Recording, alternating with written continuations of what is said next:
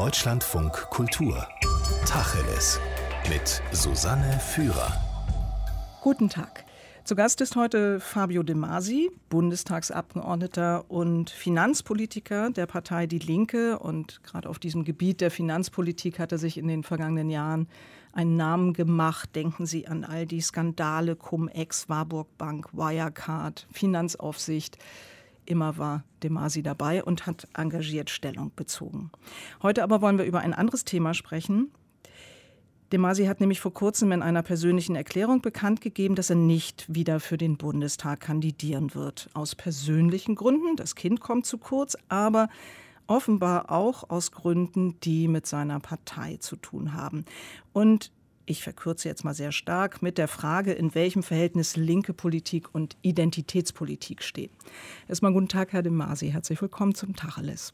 Guten Tag, ich freue mich, dabei zu sein ich sag mal vorab, ich will hier nicht die Flügelkämpfe innerhalb der Partei, die Linke nachstellen, sondern ähm, lieber versuchen, eine Debatte zu führen über Fragen, die ja weit über ihre Partei hinausreichen, nämlich die Frage, ob Identitätspolitik die Gesellschaft spaltet oder bereichert.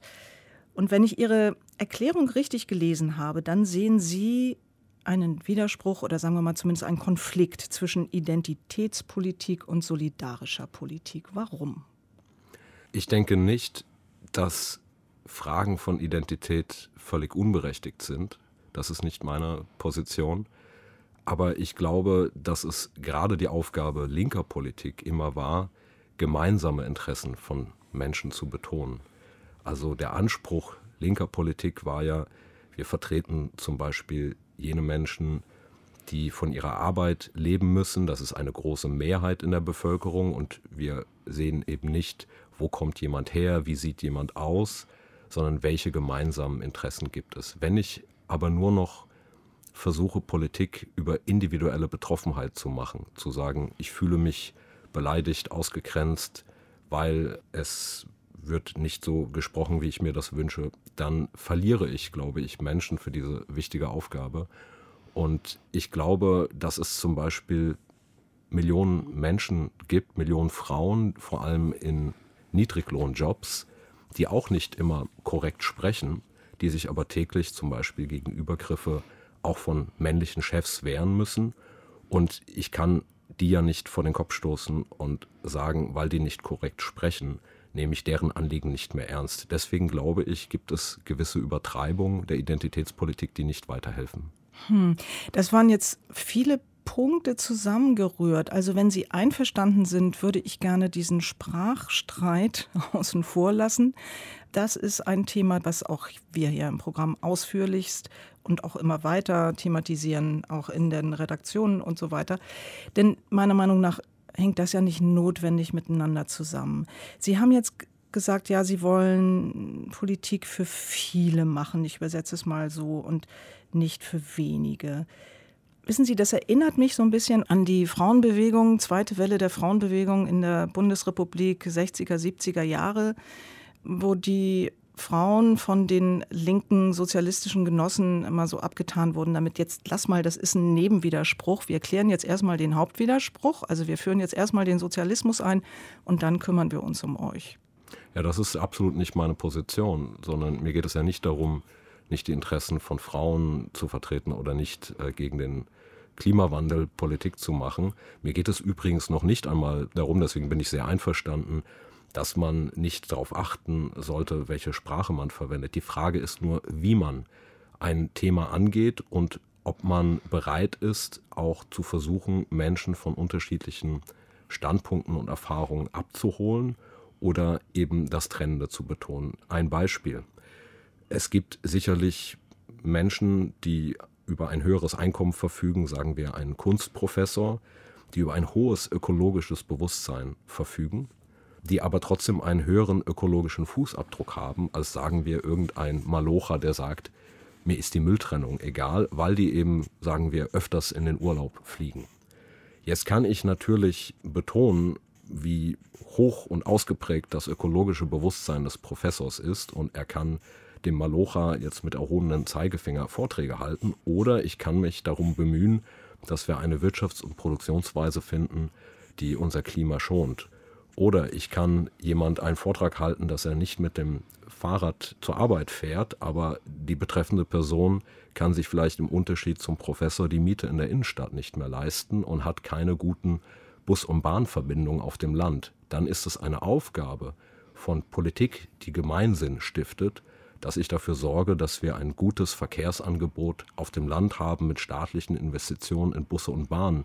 Und dann kann ich dieses politische Problem des Klimawandels nicht allein über die Moral lösen, sondern das dient dann mehr einer gewissen Selbstbefriedigung. Und das ist meine Kritik an der Art und Weise, wie wir teilweise Diskussionen führen. Okay, also da geht es um, äh, sagen wir mal, moralische Selbstgerechtigkeit, soll ein Phänomen sein, das in Deutschland nicht ganz selten vorkommt. Ich verstehe Ihre Beispiele äh, vollkommen. Natürlich, wer mit dem SUV vor den Bioladen fährt und meint, er sei jetzt ökologisch. Darüber kann man jetzt sehr viele lustige oder auch vielleicht auch je nach Perspektive traurige Geschichten erzählen. Keine Frage. Aber Sie haben jetzt von öffentlichen Verkehrsmitteln gesprochen. Ich nehme das mal auf. Sagen, super, wir machen jetzt öffentliche Verkehrsmittel für alle und vor allen Dingen auch für die, die darauf angewiesen sind. Und damit machen wir jetzt solidarische Politik für alle. Aber dann gibt es immer Gruppen, die vergessen werden. Zum Beispiel in Deutschland sehr gerne Menschen mit Behinderung. Ich weiß nicht, ob Sie mal versucht haben, im Rollstuhl in Berlin von Punkt A nach B zu kommen oder wenn Sie Nachtschicht arbeiten, in Hamburg sich mit den öffentlichen Verkehrsmitteln fortzubewegen, ohne dass Sie eine Stunde auf den nächsten Nachtbus warten müssen. Ich glaube, das ist auch ein Anliegen der Identitätspolitik, dass die sagen, ja, ihr sagt immer, ihr macht Politik für alle, aber ihr vergesst Leute und deswegen müssen wir jetzt mal darauf hinweisen, dass ihr uns vergessen habt. Das ist auch ein wichtiger Beitrag, den Identitätspolitik leisten kann. Sehen Sie, ich lehne ja nicht rundherum Debatten der Identitätspolitik ab. Also ich könnte genauso darüber sprechen, dass zum Beispiel auch Menschen, die nicht gesehen werden in unseren medialen Diskursen, die auf Twitter oder in den sozialen Medien häufig keine Rolle spielen, weil sie keine Journalisten, Politiker oder andere Meinungsmacher sind, auch die haben ja eine Identität und auch die wollen zum Beispiel Respekt für ihre Arbeit, auch die wollen wahrgenommen werden. Insofern bin ich ja nicht grundsätzlich gegen Identität. Ich habe zum Beispiel ein großes Verständnis dafür, dass es in den USA und auch anderswo die Black Lives Matter Bewegung geben musste, weil all das sind ja Themen und Probleme wie Rassismus zum Beispiel, die real existieren. Wogegen ich mich nur wende, ist, wenn wir unsere Anstrengungen, unsere Ressourcen und unsere Kraft nur noch darauf verwenden, bestimmte einzelne Interessen zu betonen und nicht mehr über gemeinsame Lösungen nachzudenken. Das ist, was mir negativ aufstößt ich kann auch bestimmte politische Probleme nicht nur auf dieser Ebene behandeln. Ich glaube im Übrigen, dass eine bestimmte extreme Form der Identitätspolitik sogar eher ein rechtes Anliegen ist. Donald Trump zum Beispiel hat sehr stark Identitätspolitik gemacht. Das heißt, er hat Politik für sich selbst, für die Reichsten an der Wall Street gemacht, aber hat gleichzeitig versucht, durch seine Sprache zum Beispiel die sogenannten weißen äh, Industriearbeiter ja, in, den, in den Rust Belts in den USA anzusprechen. Und daran sieht man ja, wie verlogen auch Identitätspolitik sein kann, wenn sie eben an bestimmten Problemen vorbeigeht. Das heißt zum Beispiel, es ist legitim, auch Sprache kritisch zu reflektieren. Aber wenn wir am Ende all unsere Kraft darauf verwenden, nur noch uns über Sprache zu streiten und am Ende uns vielleicht darüber streiten, ob die Anliegen der Gleichberechtigung der Frauen nur noch über Quoten in Aufsichtsräten geregelt werden, aber die Millionen Frauen in den Niedriglohnjobs vergessen, dann glaube ich, hat auch Identitätspolitik ein Problem. Ich komme noch mal zurück zu Ihrem Beispiel. Wenn Sie sagen, ja, Sie finden Identität eigentlich eine gute Sache und kommen dann sofort auf Black Lives Matter. Ich glaube, der Punkt den, sagen wir, Vertreterinnen und Vertreter der Identitätspolitik machen, ist, dass wir alle ja Identitäten haben und mehrere verschiedene sind und es immer darum geht, dass im Allgemeinen diese Gruppe, Sie, Sie sprechen auch einmal sagen, Bernie Sanders ist ein alter weißer Mann, ja, aber er hat sich immer eingesetzt für gute Arbeitsbedingungen und gute Löhne und so weiter. Also diese Bezeichnung alter weißer Mann ist für mich eigentlich nur so etwas wie eine Umkehr und sagt, guck mal Leute, ihr denkt immer, ihr seid die Normalen. Ja, Wolfgang Thierse sieht sich jetzt als Symbol für die normalen Menschen. Der studierte Germanist und ehemalige Bundestagspräsident, da muss ich wirklich kichern. Wir haben kein Problem damit, von jungen Männern mit Migrationshintergrund zu sprechen. Aber alle reagieren beleidigt, wenn man sagt, alter weißer Mann. Es ist ja erstmal nur zu zeigen, auch ihr habt eine Identität. Ihr behauptet nur immer, ihr werdet die Normalen. Aber wir sind alle normal oder unnormal, je nachdem. Ja, aber ich glaube nicht, dass dies der Effekt dieser Debatten ist. Joe Biden hat die Wahl gewonnen, weil er auch im erheblichen Umfang alte weiße Männer angesprochen hat und sie zum Beispiel aus der Trump-Wählerschaft wieder herauslösen konnte. Wenn ich jetzt an diese Menschen herantrete und sage in einer abwertenden Form, ihr seid eben altes, äh, alte weiße Männer, dann würde ich wahrscheinlich einem Donald Trump einen Gefallen tun. Ich erinnere mich gut an ein Gespräch mit einer Bekannten, damals noch während der US-Wahlen, ähm, als äh, Hillary Clinton die Gegnerin von äh, Donald Trump war um die Präsidentschaftskandidatur. Und da hat sie mir immer gesagt in den Vorwahlen, also ich unterstütze Hillary Clinton, denn die tut etwas für die Frauen. Und ähm, meine Position war, Hillary Clinton tut vielleicht eher etwas für die Frauen an der Wall Street als für die Millionen Frauen in den USA, die beim McDonald's arbeiten. Und ich habe sozusagen zum Ausdruck gebracht, ich unterstütze Bernie Sanders. Und da hat sie gesagt, Bernie Sanders, das ist doch ein alter weißer Mann. Ich glaube, dass in der damaligen Situation unter Umständen, das haben dann auch ähm, Nachwahlbefragungen gezeigt, Bernie Sanders in der Lage gewesen wäre, sich durchzusetzen und äh, das kommt hinzu. Bernie Sanders hat über viele, viele, viele Jahre ja für die Interessen von Latinos, Afroamerikanern auf dem Arbeitsmarkt in den USA gestritten, die auch überwiegend Frauen sind. Und deswegen finde ich, dass ein solcher Diskurs nicht weiterführt. Gleichzeitig haben wir Unternehmen wie Amazon, die sich für ihre Diversität feiern in Werbespots, aber Union-Busting betreiben, also Gewerkschaften bekämpfen und Menschen vor die Tür setzen, auch während der Corona-Krise, die überwiegend Frauen, Afroamerikaner, Latinos sind. Und deswegen glaube ich, kommen wir mit diesen Schablonen nicht weiter, genauso wie wir nicht damit weiterkommen, wenn wir nur noch über junge Männer mit Migrationshintergrund sprechen. Ich gebe Ihnen recht, wenn das als ein Schimpfwort verwendet wird, bin ich auch nicht bei Ihnen, wenn ich jetzt mich hier mal in diesem Interview so persönlich äußern darf. Ich nehme das auch mit Humor. Also ich bin durchaus in der Lage, über mich als alte weiße Frau zu sprechen. Ich finde, es ist ein Augenöffner, genauso wie dieses ja eigentlich böse Wort, aber man kann es ja auch mit einem Zwinkern erstmal zur Kenntnis nehmen von Menschen mit Nazi-Hintergrund für Deutsche. Ja. Denken wir mal an einen anderen Linken in einem Nachbarland, nämlich in Frankreich, Didier Eribon, der, glaube ich, politisch mit Ihnen in vielem übereinstimmt, der ja nun in seiner Autobiografie Rückkehr nach Reims eindrücklich beschrieben hat, er kommt aus einer kommunistischen Familie, aus einem komplett kommunistischen Milieu, was aber extrem homophob war.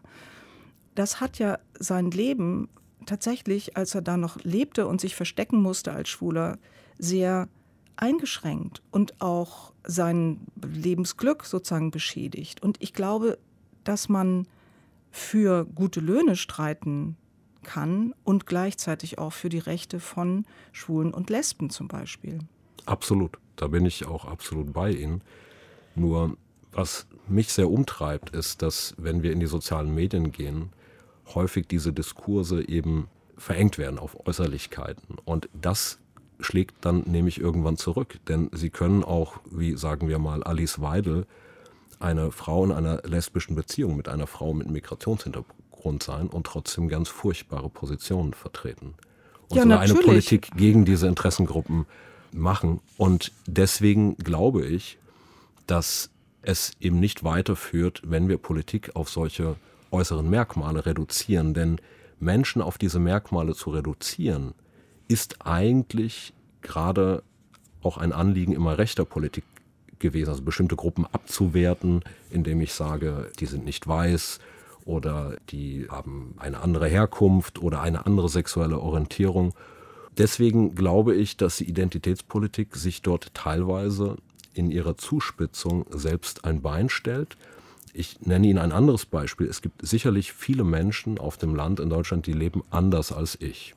Die haben vielleicht einen kleinen Schrebergarten, da steht vielleicht so ein Deutschlandfähnchen und es wird gerne gegrillt und ordentlich Bier gezapft. Darunter sind vielleicht viele Menschen, die in der einen oder anderen Frage eine andere Haltung oder Einstellung als ich habe, aber trotzdem können die ja ansprechbar sein für ein gutes Rentensystem. Oder die können sich Sorgen machen, dass in der Corona-Krise die Ungleichheit zunimmt. Oder die können sich darüber aufregen, dass wir einen Mangel an Impfstoffen in Deutschland haben. Und mit diesen Menschen kann ich darüber eine Diskussion führen. Wenn ich mich aber nur darauf konzentriere, dass die vielleicht eine andere Lebensrealität als ich haben, dann verliere ich die häufig, eben auch in der Ansprache. Denn ein Mensch will ja erstmal von seinem Gegenüber mit Respekt behandelt werden. Und das gilt natürlich genauso für jene Menschen, die sagen, ich möchte nicht aufgrund meiner Hautfarbe, meiner sexuellen Orientierung respektlos behandelt werden. Aber ich darf auch nicht umgekehrt es zu einem Ausschlussgrund machen und sagen, weil du eben ein alter weißer Mann bist, hast du nichts zu melden in dieser Debatte, sind deine Argumente nichts wert. Und das ist häufig eine Strategie, um sich einer rationalen Diskussion zu entziehen. Das ist ungeheuer elitär und autoritär und hat eigentlich gar nichts mehr mit dem eigentlichen Anliegen zu tun, nämlich Menschen zusammenzubringen. Im Deutschland von Kultur spreche ich mit dem Politiker von der Partei Die Linke, Fabio De Masi, über das Verhältnis von Identitätspolitik und linker Politik. Herr de Masi, auch auf die Gefahr hin, mich zu wiederholen. Sie sagten, äh, Menschen auf Merkmale zu reduzieren, bringt nicht weiter. Ja, würden Ihnen sicher viele zustimmen. Nur das Problem ist ja, dass das häufig unter der Hand passiert. Ich habe die Beispiele genannt aus der Frauenbewegung. Sie können äh, Menschen fragen, die nicht so aussehen, wie sich die Mehrheit der Deutschen, offenbar immer noch deutsche Bürger, vorstellt und können Sie fragen, wie leicht oder schwer es Ihnen fällt, eine Wohnung zu finden oder eine Arbeit zu bekommen. Das heißt, Rassismus hat eben auch direkt ökonomische Folgen. Das sehen wir ja auch an allen Zahlen der Schulabschlüsse und so weiter, der Beschäftigten im Niedriglohnsektor. Das sind in Deutschland 40 Prozent Migranten im OECD-Durchschnitt nur 25 Prozent. Das heißt, dieser Satz Menschenrechte für alle, Universalismus. Wir nehmen das deutsche Grundgesetz. Männer und Frauen sind gleichberechtigt, Artikel 3. Was das jahrzehntelang geheißen hat in der Bundesrepublik, muss ich Ihnen ja jetzt hier nicht aufzählen. Erst 1997 wurde zum Beispiel die Vergewaltigung in der Ehe unter Strafe gestellt. Das heißt, ich sehe die Identitätspolitik als ein Versuch darauf aufmerksam zu machen, dass diese solidarische, universalistische Politik sehr wohl Menschen diskriminiert und einen Separatismus, wenn man den jetzt definieren würde, nicht als Ziel, sondern als Weg dazu, was meiner Meinung nach das Ziel jeder Emanzipationsbewegung doch eigentlich ist, nämlich dass diese Unterschiede irgendwann tatsächlich keine Rolle mehr spielen. Könnten Sie sich auf so eine Verbindung von linker und Identitätspolitik einlassen? Nun ja, zunächst muss ich mal feststellen, weil Sie das gerade erwähnten, Friedrich Merz zum Beispiel, mit dem führe ich gerade einen Rechtsstreit aufgrund seiner Haltung zur Frage der Vergewaltigung in der Ehe. Also ich bin da sozusagen niemand, den man in dieser Frage bekehren muss. Mein Vater hat studiert als einer der ersten in meiner italienischen Familie und war damals bei Wertkauf äh, im Lager eingestellt und musste Pakete kleben und hat ein Personalgespräch bekommen, weil er nach Scotch fragte. Und das ist der italienische Tesafilm. Er wollte nur ein Paket kleben. Und daraufhin dachte man, er hätte ein Alkoholproblem. Also ich kenne natürlich diese Realitäten aus meiner eigenen Familiengeschichte. Und ich bin jederzeit dabei, das zu kritisieren.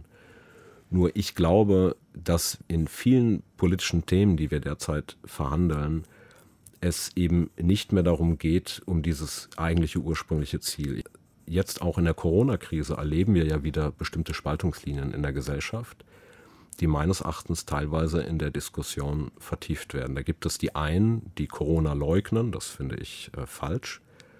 Und dann gibt es die anderen, die, ich sag mal, auf ihren Twitter-Profilen jeden Morgen der Welt erzählen, warum die anderen den Drosten-Podcast noch nicht gehört hätten, die in ihrem Homeoffice sitzen und. Aber Sie lesen das, Herr de Masi, offenbar ja. Ich lese das natürlich. Ich muss mich ja an diesen denn? Debatten beteiligen. Und äh, weil ich ja auch sozusagen als Politiker auf Twitter und in den sozialen Medien unterwegs bin. Und was ich daran interessant finde, ist, dass die große Mehrheit der Bevölkerung nach meinem Eindruck Das sind keine Leute, die Corona leugnen, aber das sind trotzdem Leute, die zum Beispiel sagen, es gibt Missmanagement in der Corona-Krise, sagen wir bei den Impfstoffen oder die Widersprüchlichkeit bestimmter Regelungen. Als äh, ich zum Beispiel äh, vor einigen Wochen das Impfstoffmanagement kritisiert habe. Da kamen Leute zu mir, die sich wahrscheinlich selber als, ich sage mal im weitesten Sinne, linksliberale, aufgeklärte Menschen äh, empfinden. Die fanden es eine Art Majestätsbeleidigung, die Bundesregierung für das Impfstoffmanagement zu kritisieren und warfen allen Kritikern vor, das sei Impfstoffnationalismus, weil wir ja äh, sagen auf eine europäische Lösung gesetzt haben und daher nicht mehr bestellt haben. Die Kritik am Impfstoffmanagement war aber unter anderem von mir, dass wir nicht in die Patente eingreifen, damit auch Länder wie Südafrika oder Indien Impfstoffe produzieren können, dass der Staat nicht stärker technologische Kooperationen unterstützt, weil es einfach nicht gewinnmaximierend für die Pharmaindustrie ist, jetzt noch mehr Fertigungslinien zu bauen. Eigentlich war mein Anliegen, dass wir mehr Impfstoff auch im globalen Maßstab anbieten. Trotzdem wird mit diesen Etiketten dann gearbeitet und wer die Bundesregierung kritisiert, ist auf einmal ein Impfstoffnationalist. Und ich finde, das ist eine Verkürzung von komplexen Debatten, die uns zum Beispiel bei der Lösung dieses Problems überhaupt nicht weiterhilft. Ein Verhandlungsprozess in einer politischen Diskussion, in den löse ich nicht durch Etiketten wie Impfstoffnationalist oder Schwurbler oder Covidiot, sondern ich muss eben eine kritische Debatte führen und zulassen in der Gesellschaft und das ist häufig nicht der Fall. Gut, das nennt man Demokratie und dass Debatten verkürzt werden, polemisch auch vielleicht verkürzt werden, Schlagworte genannt werden, ist, glaube ich, auch nicht erst ein Twitter-Phänomen. Wenn wir jetzt noch mal auf Ihre Partei gucken, dann habe ich das so verstanden, Ihren Nicht-Wiederantritt zum einen wahnsinnige Arbeitsüberlastung und das, sagen Sie, liegt eben auch daran, dass es so wenige Finanz- und Wirtschaftspolitiker in Ihrer Partei gibt.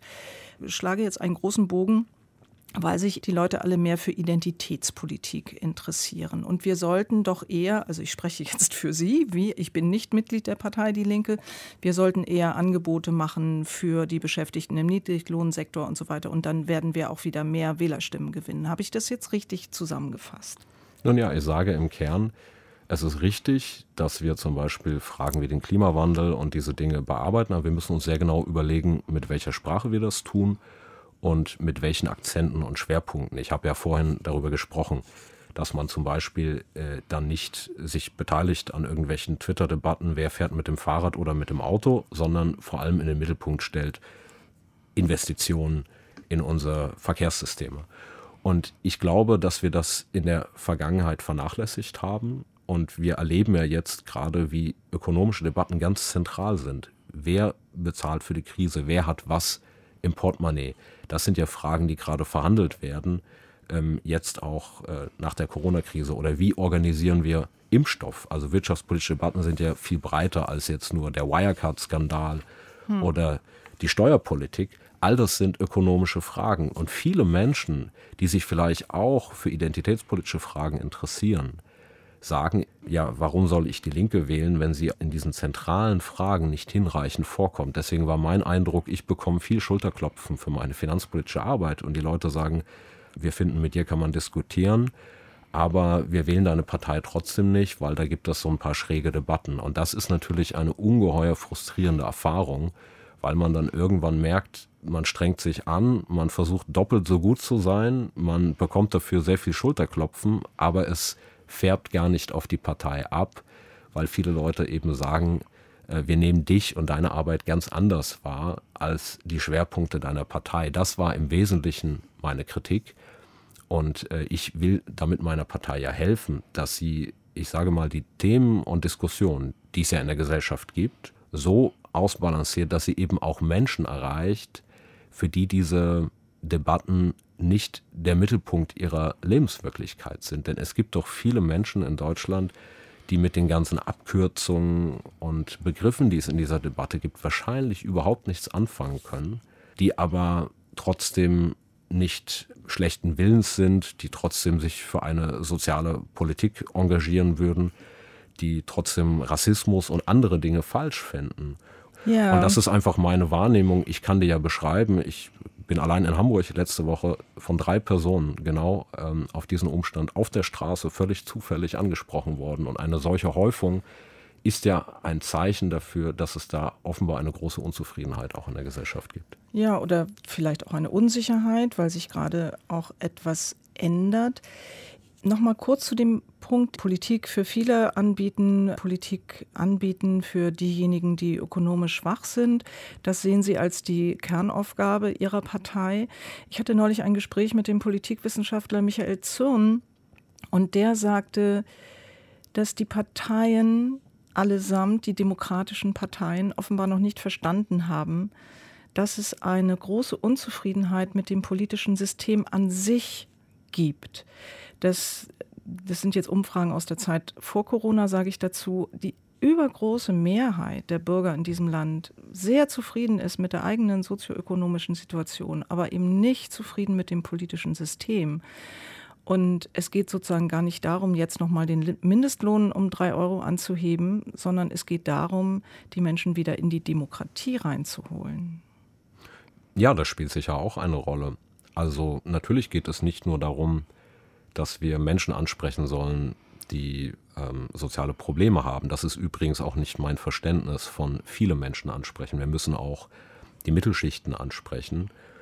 Es geht auch nicht darum zu sagen, wir lösen irgendwelche politischen Probleme oder sprechen die Arbeiter und Arbeitslosen jetzt äh, dadurch an, dass wir sagen, äh, allein der Hartz-IV-Satz wird verdoppelt oder so. Das würde übrigens äh, in bestimmten Bereichen der Arbeiterschaft äh, gar nicht mal Pluspunkte bringen.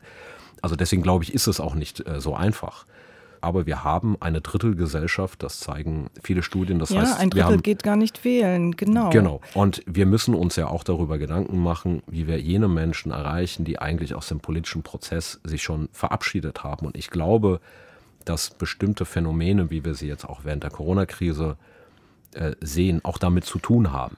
Ja, ja, aber Sie bleiben auf der inhaltlichen Ebene. Mein Punkt war ja, ob ich es versuche, ob, versuche ob regelmäßig nicht, auf der inhaltlichen Ebene. Das ist schön, aber ich wollte jetzt mal über die Strukturen sprechen. Also eben, ob unsere Demokratie, so wie sie organisiert ist, ist das nicht eine Aufgabe für alle demokratischen Parteien, die Beteiligung an der Demokratie wieder zu erhöhen? Ja, allerdings ist ja die Frage, wie mir dies gelingt. Hm. Also und ich glaube nicht alleine durch bessere Wahlprogramme. Das ist der Punkt, den ich versuche. Nein, zu absolut. Da, ach so, da würde ich Ihnen sofort zustimmen. Wahlprogramme, ähm, die sind häufig dick wie Telefonbücher. Wir haben eine grauenhafte Sprache. Ähm, wer liest schon gerne Wahlprogramme? Aber es gibt, sagen auch nicht die Lösung, die sich manche vorstellen, dass wir jetzt zum Beispiel einfach alles nur im Internet streamen und dann äh, gibt es dadurch eine ganz hohe politische Mitwirkung. Ich war Mitglied des Europäischen Parlaments, da wurde fast alles öffentlich übertragen, aber es hat keiner mitbekommen, weil es dafür keine Öffentlichkeit gab. Das heißt, wir merken ja jetzt auch in der Corona-Krise ein Phänomen, das immer mehr im digitalen Raum stattfindet. Es gibt aber Menschen, die sich an diesen digitalen Prozessen äh, gar nicht äh, beteiligen, die quasi auch in einer Isolation sind. Wir Schon klar, aber wie würden Sie denn die Demokratie wieder stärken wollen, dieses Drittel, was gar nicht wählt, erreichen? Nun, ich glaube, dass kein Weg dran vorbeiführt, zum Beispiel ganz klassischen Haustürwahlkampf zu machen und dass Parteien sich überlegen, wie sie zum Beispiel in die sogenannten abgehängten Stadtteile gehen und dort nicht nur zu Wahlen einmal an der Tür klingeln, sondern dauerhaft Präsenz zeigen und ansprechbar sind und auch ein Stück weit Kümmererpartei sind, so wie wir das früher teilweise beispielsweise im Osten Deutschlands waren. Das ist eine wichtige Aufgabe. Und ich glaube, dass dies auch möglich ist. Das zeigen auch ähm, verschiedene Erfahrungen. Wir hatten letztens in Österreich einen Wahlerfolg ähm, der SPÖ, wo sie viele Wähler der FPÖ wieder entziehen konnte, weil sie eben einen klaren Kurs gegen Privatisierung von Wohnraum gefahren hat, weil sie in diesen Stadtteilen verankert war. Und ich glaube, das ist eine wichtige Aufgabe. Wenn hm. der Berg nicht zum Propheten geht, muss der Prophet zum Berg. Aber es bringt alles nichts, wenn eine Partei zum Beispiel in ihrer ganzen Außendarstellung dann so auftritt, dass viele Menschen mit ihr nichts anfangen können. Ich danke Ihnen für das Gespräch, Herr De Masi. Sehr gerne. Das war Tacheles mit Fabio De Masi, Bundestagsabgeordneter für die Partei Die Linke.